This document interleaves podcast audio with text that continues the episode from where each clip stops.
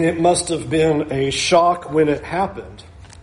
And I suppose that no one expected an outcome like this because even though the people of God had been persecuted now for years up to this point out of Jerusalem, and we've seen that uh, the Christians were scattered and, and dealing with even uh, Saul going to Damascus and trying to find Christians to drag them back to Jerusalem and to put them on trial.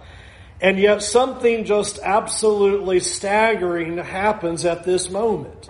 That you have Herod Agrippa who reigns just a very short time over Judea as he has joined in on this persecution. And Acts 12 verse 1 says that he's violently, violently laying hands on Christians and it doesn't tell us why exactly he's done that. But we are told that he has the Apostle James. Now, the surprising part is not that the Christians are being persecuted or that James would be arrested. That probably was not the, the, the moment that would have been so eye opening and so defining. But the shocking start of this chapter and what must have been just unbelievable to the people of God at that moment is that we're simply told in verse 2 that the apostle James is killed. And I would suppose that you say, okay, well, Christians might have been persecuted and even killed, but one of the apostles, one of the apostles, one of those who had been with Jesus, one who had been with him from the very beginning and even to his death and to his resurrection, has now been executed by a wicked ruler, Herod. And if that was not shocking enough, I'd hope you find verse 3 to even be of more interest is that there isn't any kind of societal rage in Judea and they all go, oh no, this is a, a terrible thing. How, how dare you kill one of the apostles at, at this time? We're, we're told there in verse 3 that uh, everybody's happy with that.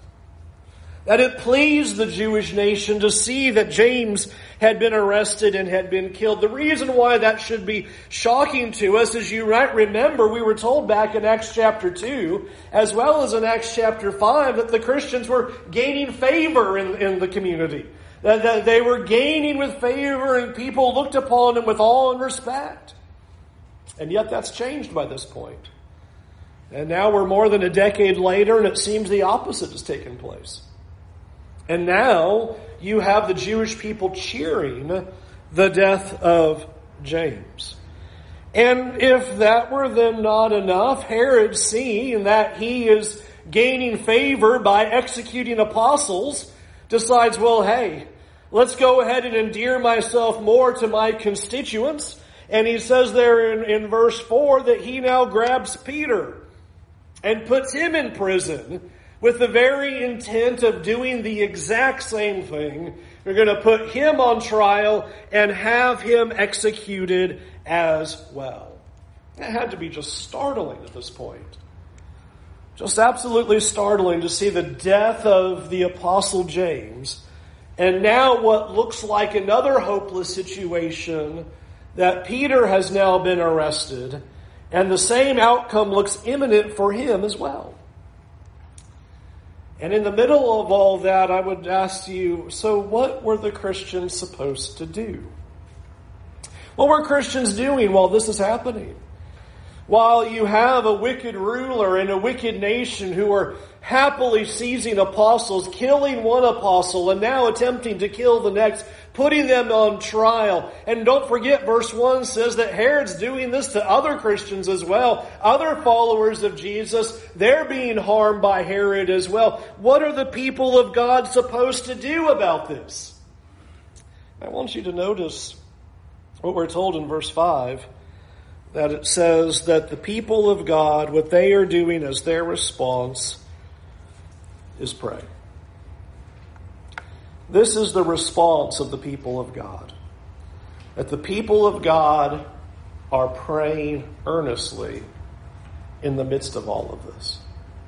That is their response. In fact, I hope that we would realize that this is the most important thing they could be doing. It is the most powerful thing they could be doing. It would be the most effective thing they could be doing.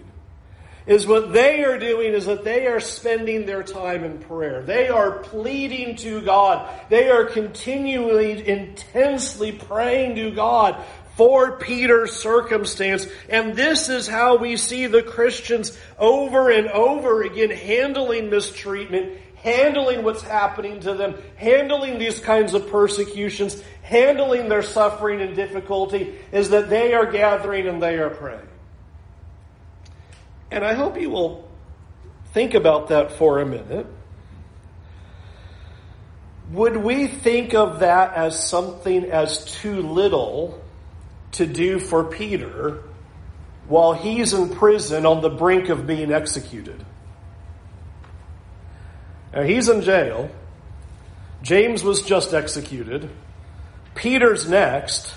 The text gives you the implication the only reason he hasn't been executed yet is it so happens to be Feast of Unleavened Bread week and we have to clear the Passover before Peter can be put on trial and killed.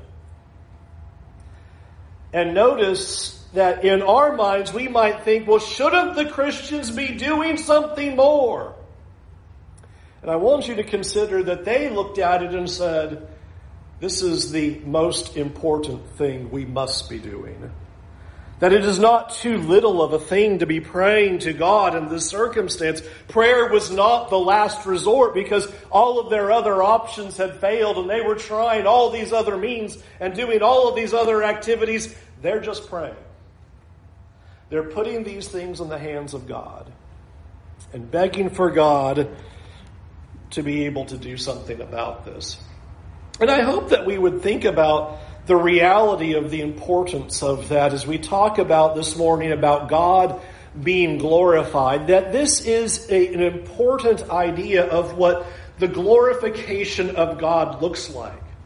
That we glorify God when we understand that prayer is the most important avenue and the only avenue for the people of God to take.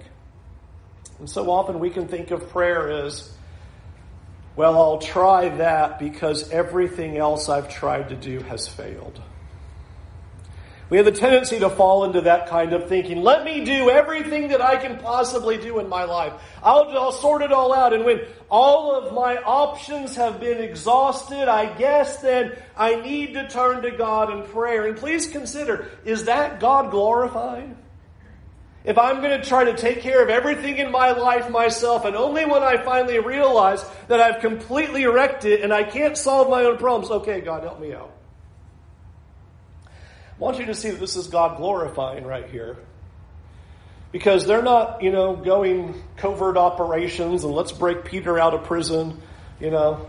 They're not making a scene about all this. They're just praying. And they're praying continually. And they're praying earnestly. Because that's the God glorifying thing to do. Because that's what the people of God do.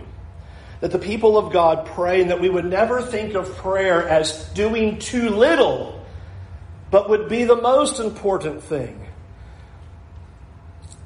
If you think about when you've talked to other people about your circumstances and things like that, and things that might be going on in your life or in other people's lives that you know, family members, friends, what have you, isn't the most powerful thing that you can hear from somebody who's a follower of Jesus telling you, I will pray about that?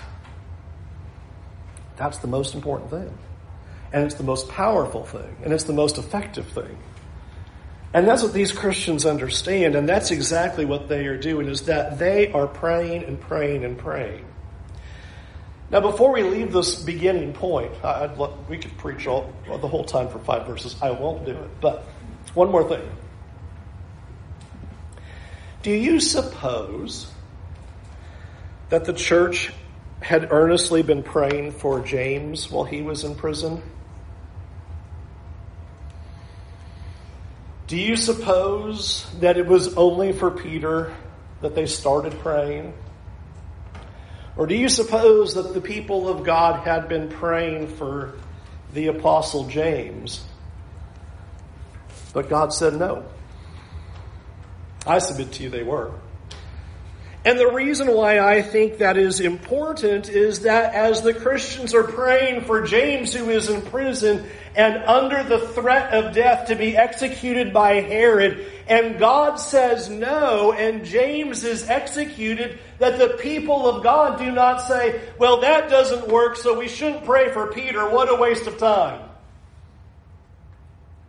They just double down on it and go, okay, now we're going to pray for Peter. They don't look at prayer and go, well, that must be ineffective. Now, that must be useless. Or they don't even think, well, God doesn't listen to us. They don't think it's a waste of time. Even though God said no to one individual and his circumstance, did not lead the people of God to think that prayer is ineffective or useless. And I think that is such an important aspect for our consideration in this shocking start as it opens up for us is that even on the heels of the death of James, we see the people of God continuing to pray, and they are not using prayer as the last resort, but are using prayer as the only resort, and they are praying for Peter's deliverance. We don't know why God said no. I'm always amazed at the absolute concise nature of the first two verses of Acts 12.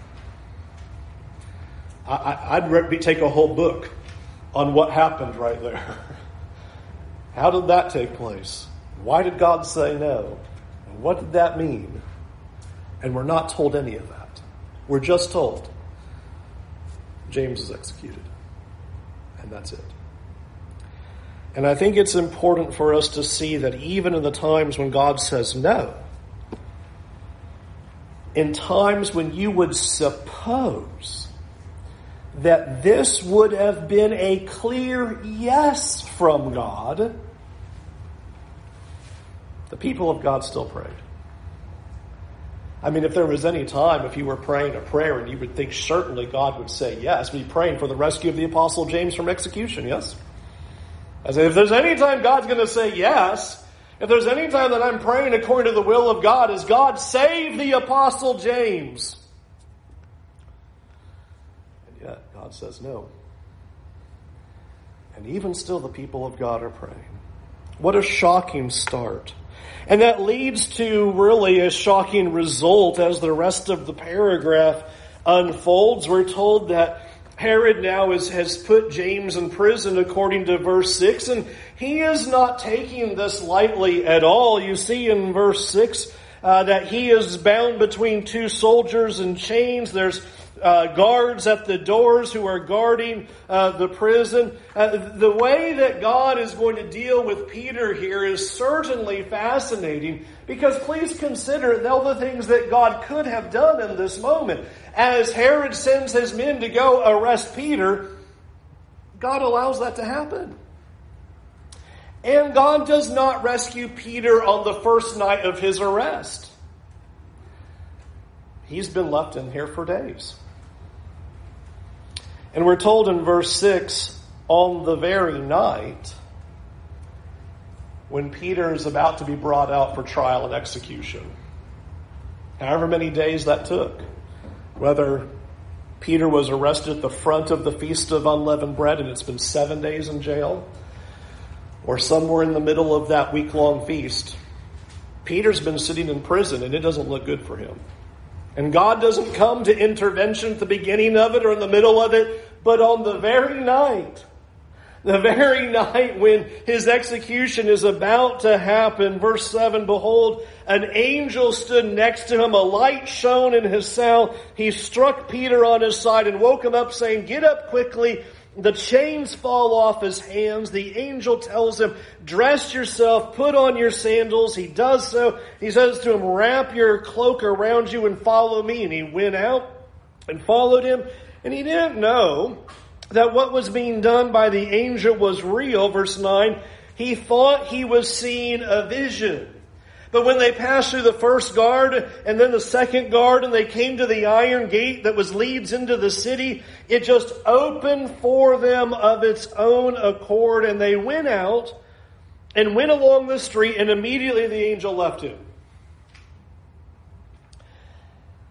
In verse 11, Peter came to himself and said, Now I am sure that the Lord has sent his angel and rescued me from the hand of Herod and from all that the Jewish people were expecting.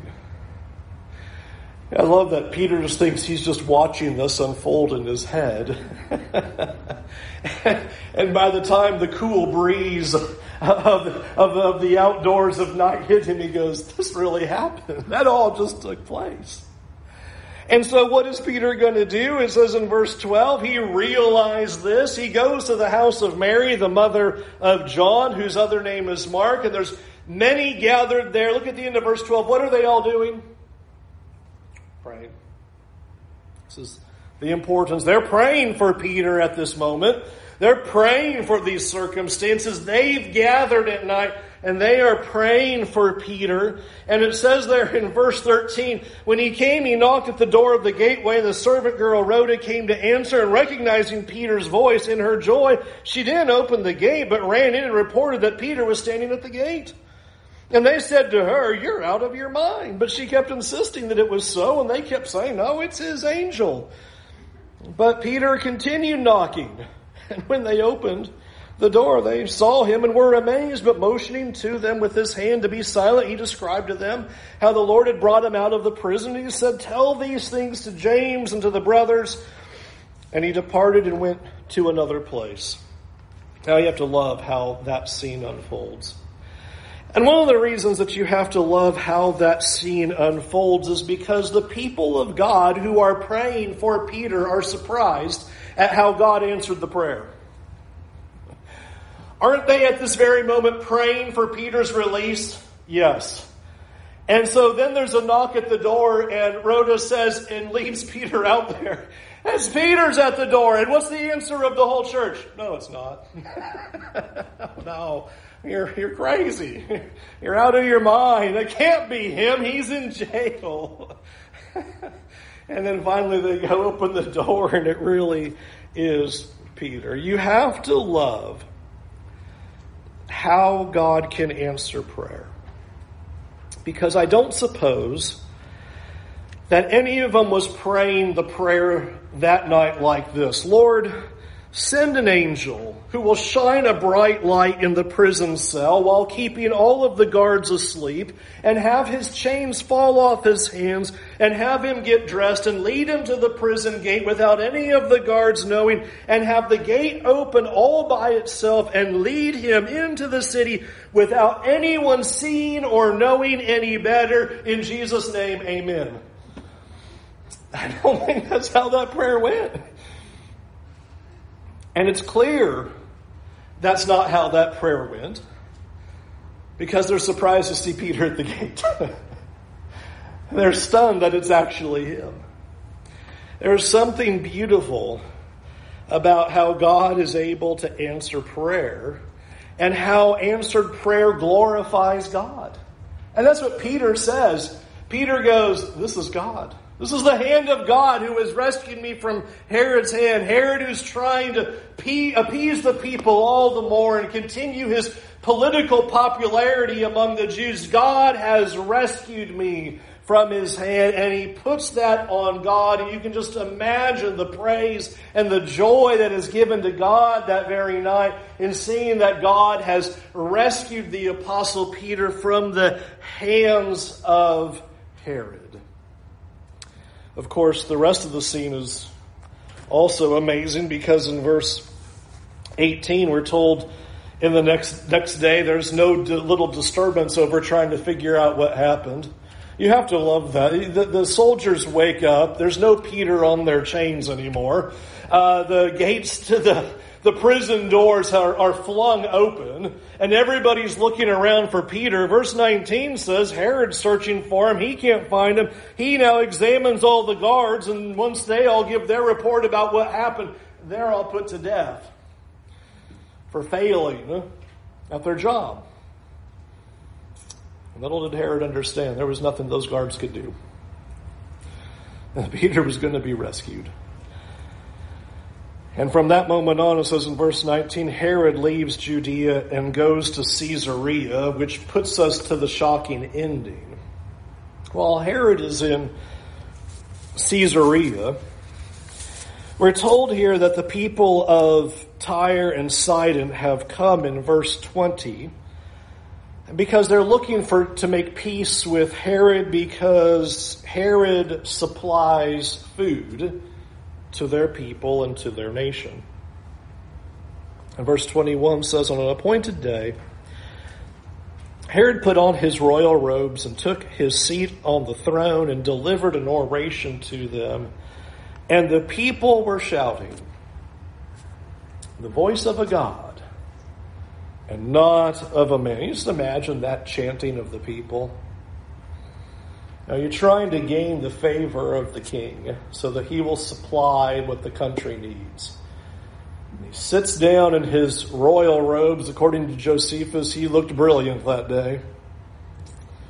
And all the people begin shouting over and over again as, as Herod gives his, his wonderful speech, the voice of a God and not of a man, the voice of a God and not of a man. Verse 22, and as they are shouting that, we see in verse 23 an angel of the Lord struck him down because he did not give God the glory. And he was eaten by worms and breathed his last. I want us to think about what happens here because I think this ending is startling, and yet it is the key thread for the whole chapter about giving God glory. But what I think is so fascinating about this, it is not as Herod had acted like what you see other leaders do, or other emperors do, or other kings do, which is commanding the people to consider him as a god. Uh, many leaders have done that. That's not what happens here. He doesn't say the only way you can address me is as God, like emperors later for the Roman Empire would certainly do. And I think it is interesting to think about how often you even see that idea, not only in leaders, but also even historically in leaders that you read about in the scriptures. Think about Nebuchadnezzar, who stood on his palace and looked upon the land and declared all the great things that he had accomplished by his own hand. Look at this great land I rule, and look what an amazing ruler I am, and look how I've, I've been so good to these people. And God had a message for him and had to humble him for his arrogance and not giving glory to God. But I think it is interesting in regards to Herod that Herod is giving his speech. And the people of their own accord, it appears, begin shouting, Oh, he is so great. Look how great he is. He, he's not a man. He is a God. He is our rescuer. He's amazing. And I think what is interesting is that Herod does not stand up and say the very words that Peter said to Cornelius, where Peter says to Cornelius in Acts chapter 10, I'm just a man like you. You know, enough of the chanting, enough of the glory. I'm no better than you, I'm no different than you. But rather, you'll notice that Herod accepts the praise. He allows that glory to terminate on himself. Oh, you think I'm so great? I'll receive that. Yes, I am a great ruler. I am a great king. A voice of a God. I like that. Keep that up. Keep chanting that. He doesn't turn the crowds away from that. He doesn't tell them to stop. He doesn't tell them they're wrong. He doesn't issue any kind of humble statement of how false this is. No, he receives that glory and takes it and goes on with that. Yeah, keep a voice of a God, yes. And I want us to realize that this is such a big deal to God that God be glorified is such a big deal. It's such a big deal that Herod dies over it. That's how big of a deal it is. That ultimately, when you think about the essence of the scriptures, the glorification of God is everything. Think about the life of Moses for a minute.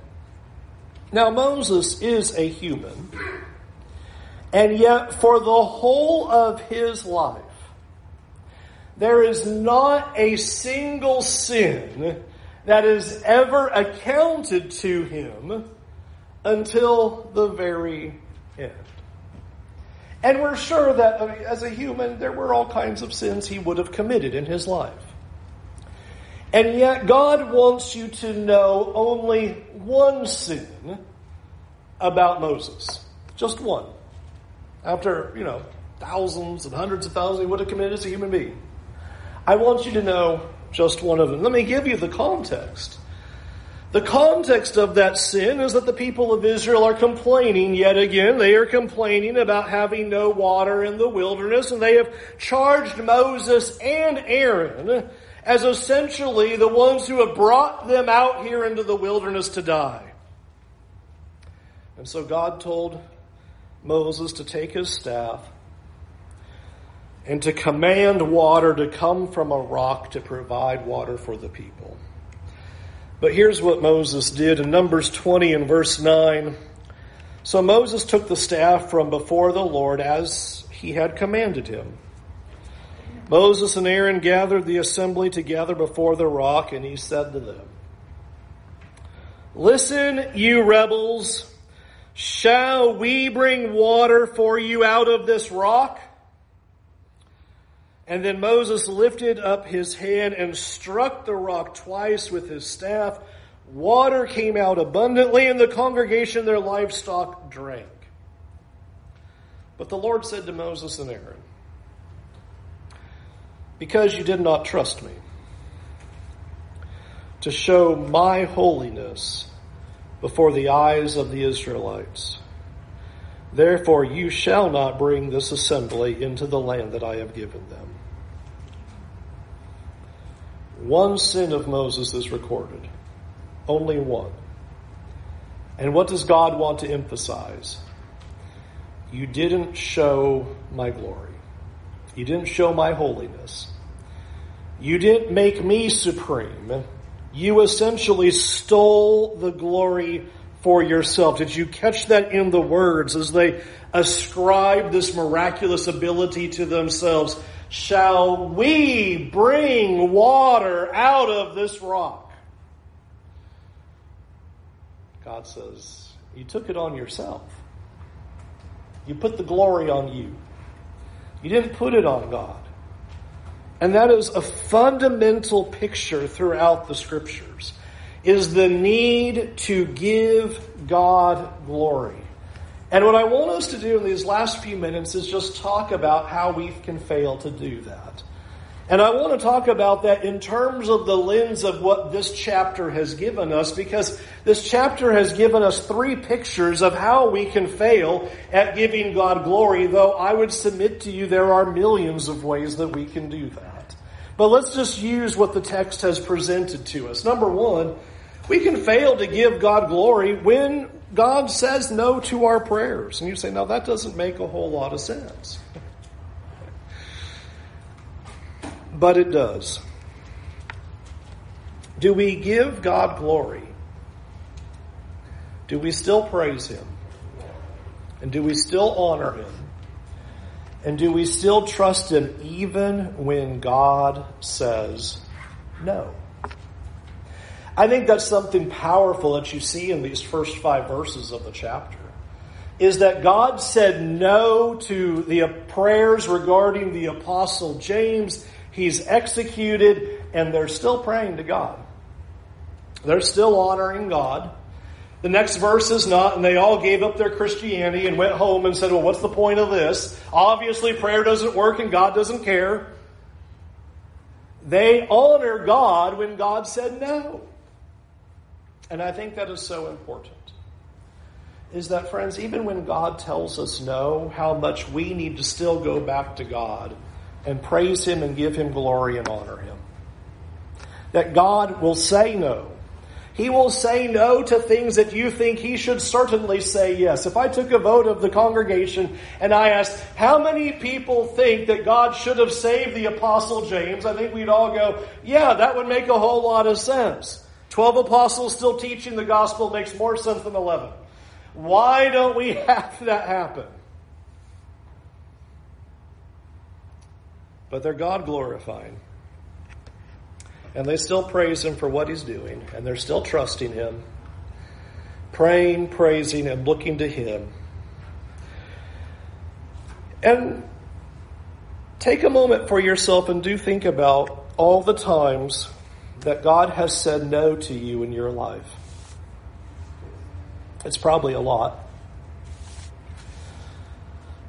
Are there at least a few of those times where you are glad God did say no? where you thought for certain that this is what God needed to do. He said no. And on a few occasions, you can look back and go, I'm glad. You were right, God. And it's those moments I want you to hold on to and to remember for when God says no, that you can trust God. That you can praise Him when He says no that God is at work, that God still loves you, that God still cares about you, He's still listening to you, and He's still working for your salvation, even when He says no. That's what you see here in Acts 12. I am always stunned about the death of the Apostle James. But it gives me great encouragement that God said no to the Apostle James. He's going to say no to me. And I know God still cares, and I know God still loves, and that God can be glorified even through those no answers. Number two, by the same token, the other side of the coin is we can fail to give God glory when He does answer our prayers. How many times will we plead to God for something?